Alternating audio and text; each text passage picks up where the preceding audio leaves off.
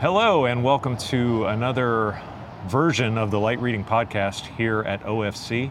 Uh, my name is Phil Harvey. I am the editor at Light Reading, and I'm here with Sterling Perrin, my colleague at Heavy Reading. Hey, Sterling. Hi, good to see you. Thanks for uh, uh, giving me a minute of your time because every, everybody in the optical networking universe has had a few minutes of your time this week. It's it seems been like quite a week. It's fun to be back, though. You've been very busy, um, and uh, and that's good. Uh, so I guess the first thing I want to ask you, since we're kind of getting toward the end of uh, what is ostensibly day four of this show, because it kind of began technically on Sunday, um, is uh, what uh, has has there been any? There's like multiple themes and threads going on. I'm wondering if anything stood out to you as like a major development because from what I can tell, it just seems like there's there's like 11 different uh, bandwidth bottlenecks at various parts of the network that everybody's trying to fix. Yeah, it's an interesting show. I mean, it's, it is great just to be back and Yeah. meetings with people in real life and Yeah, hallway yeah. conversations and all that, and get a sense of just, you know, this is what's happening at this time Mm-hmm. uh, in optics. The show itself, I would say, is probably more of um, incremental Yeah. type of um, announcements. Um, but there really is, and it's not necessarily even to be negative um, to say incremental, but th- there is real progress on the IP over DWDM, um, integrated optics on routers. I mean, I think for me and kind of my universe of coverage, that that really is the big trend. That yes, it's existed, you know, for, for years back in terms of things that are demoed, but to see Uh-huh. the real progress um, in terms of, of interoperability demo from like the OIF with I don't know how many companies they got Lots, to interoperate yeah. on, on that thing um, to um, the, the breadth of types of modules that are being introduced from uh, different companies the number of companies introducing modules which is a great Yeah. step forward Yeah, it's, it's, it seems like it's, it's hitting on a number of fronts, and uh, I, I guess I'm wondering what what was real this time about it that, that didn't uh, didn't show up in the past. I mean, obviously the technology's advanced quite a bit. Yeah, I mean commercial availability of product and, and shipping. Um, uh, uh, Acacia announced just before the show, which I would consider still a show announcement of you know t- uh, uh, I don't know tens of thousands of ports Yeah. being being shipped, obviously to the hyperscalers. Uh, Yeah. Commercial products, uh, you know, out.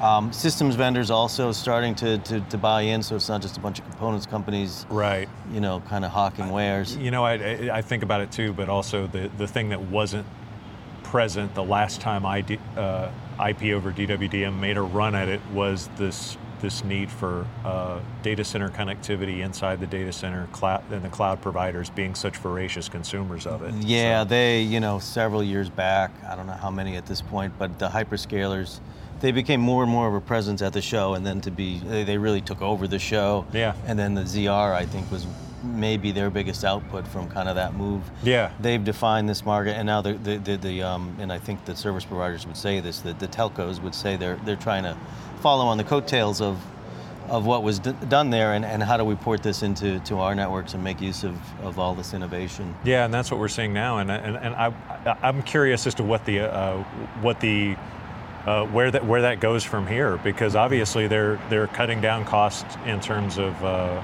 metro, some metro network connections, and you know um, one of the uh, folks from Nokia said this that like right now service providers are kind of reaching a point where they're just looking at a bunch of different architecture decisions in the metro and in the data center, you know, and and reevaluating since since the costs and the the costs have changed, and also the the demand side has changed uh, so, so drastically in the last like two or three years. Uh, yeah, I, I would say the the status quo way of doing things. Again, the hyperscalers really pioneered the idea that you can think differently.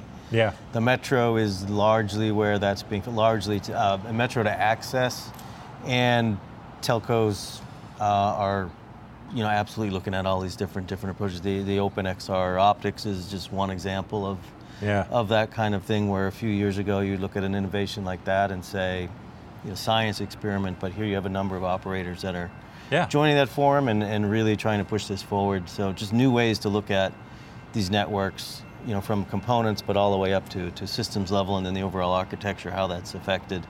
Uh, but it's real service provider driven. Yeah. Oh, we've got a, a, a we're outside, obviously, so so so for, uh, excuse the bird noises. That's not uh, that's not some PR person squawking at us.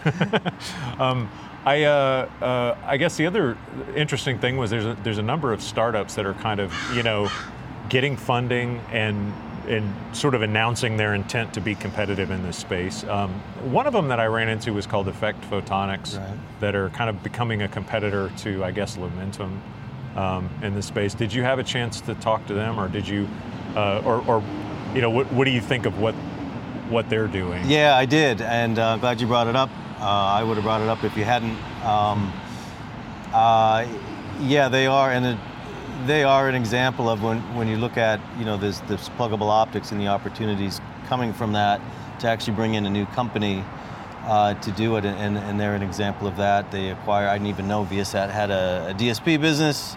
I had no idea. They found it, bought Yeah. it, and then they've got this uh, PIC technology, and they're going to put together a module, and you know, to this stuff that we were just talking about, IP over DWDM for for carrier service providers, yeah. to try to make a go of it. Um, it's a tough business, but interesting to have a new a new entrant, and if they can do what they're saying, which of course is the old startup, you know, that's yeah, what we'll, they do.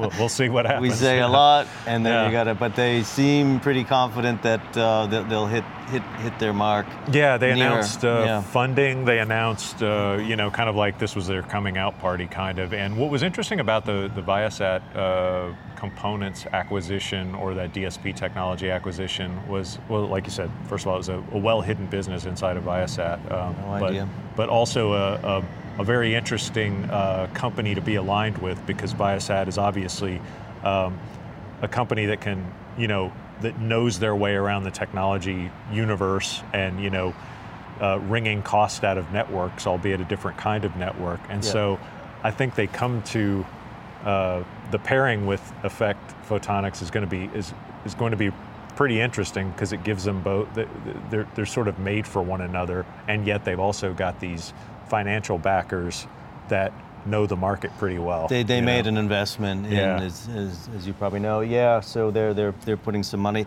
There's not really a lot of stupid money in optics these days Yeah. because I think you know the VCs Right. and everybody got burned uh, to death.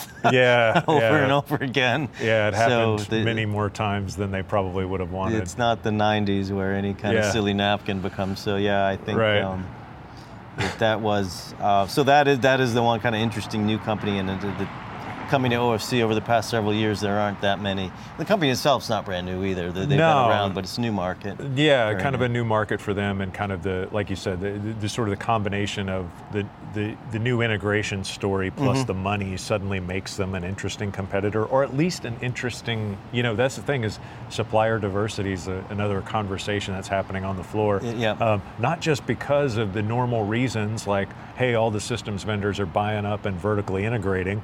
You know that that's been a uh, well, that continues to be a trend. But one, but the supply chain itself is another reason that supplier diversity's kind of come up. Yep. I haven't really heard of any, you know, good uh, uh, workarounds for that. It just seems like people are ordering earlier and earlier. and- Right, right. There's definitely talk about that stuff. I don't follow that as closely, but yeah, absolutely. You know, how to fix the supply chain was a big. It seems like it's, it's going to fix itself headache. eventually, but it'll it'll it's just still going to take time. I didn't I didn't really hear any silver bullet, uh, you know, uh, solutions for that this time around. It seemed like people are all in kind of the same boat. Yeah, and the, I mean the thing with optics too is it's you know relative to almost anything else, it's a, it's a low volume business. So, Yeah.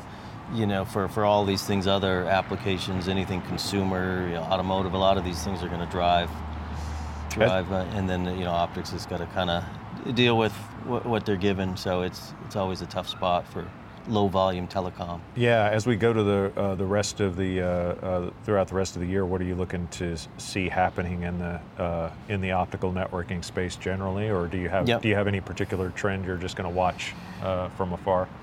Yeah, I've been. Loo- I mean, certainly the the um, the ZR plus trend and how that moves. So you know, always looking at how that moves from the hyperscaler to the telecom world and, and how quickly Um, it's it's not going to be a, a- a just a straight port over. A lot of stuff needs to be done. Yeah. But the interest is there, so we're going to continue to follow that.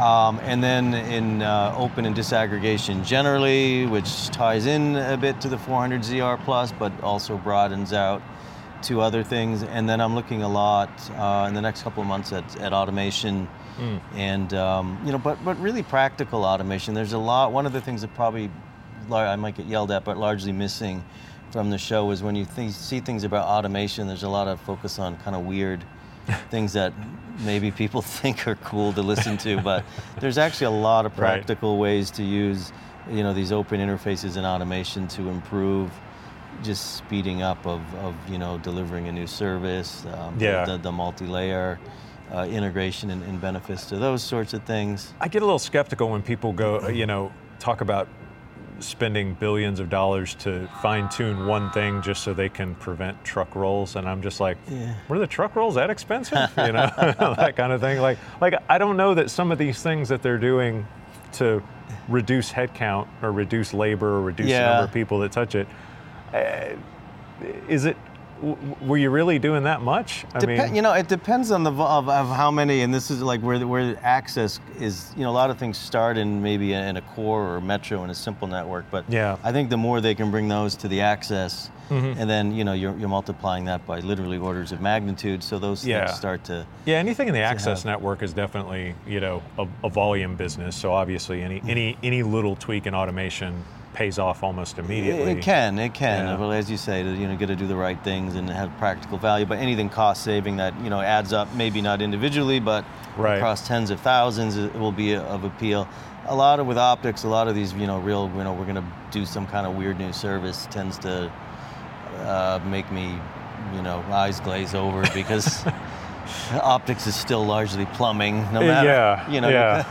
It's it's it's and then that's why I think it's it's it's that's why I think people well it's it's easy to overlook you know in in a tradition in kind of the normal news cycle of what's happening, but it's also why I think the show get why people are so excited to you know see one another and stuff like that is because they don't they don't get to talk about this stuff No, no. at length. Uh, There's a for- lot of uh, spirited debates and yeah, conversations going yeah, on. yeah. Yeah, Well, yeah, about about to say that some some people just arguing minutia over things that you're just like, really? Oh man, you know. So Once anyway. a year, yeah. Yeah, once a year they get it all out of their system, and uh, and I think I've gotten this show out of my system as of right now. So we'll uh, we'll sign off from here. Sterling, thanks for your time as always. Yeah, as always, good to see you. And uh, And, and, uh, yeah, please, uh, if you're listening to this uh, on the audio stream, please check out, uh, uh, please subscribe uh, or uh, uh, give us a like on uh, on Apple Podcasts. That always helps. And if you're watching on the video, uh, why don't you look at a couple more light reading articles while you're here? And uh, thanks for listening. Bye.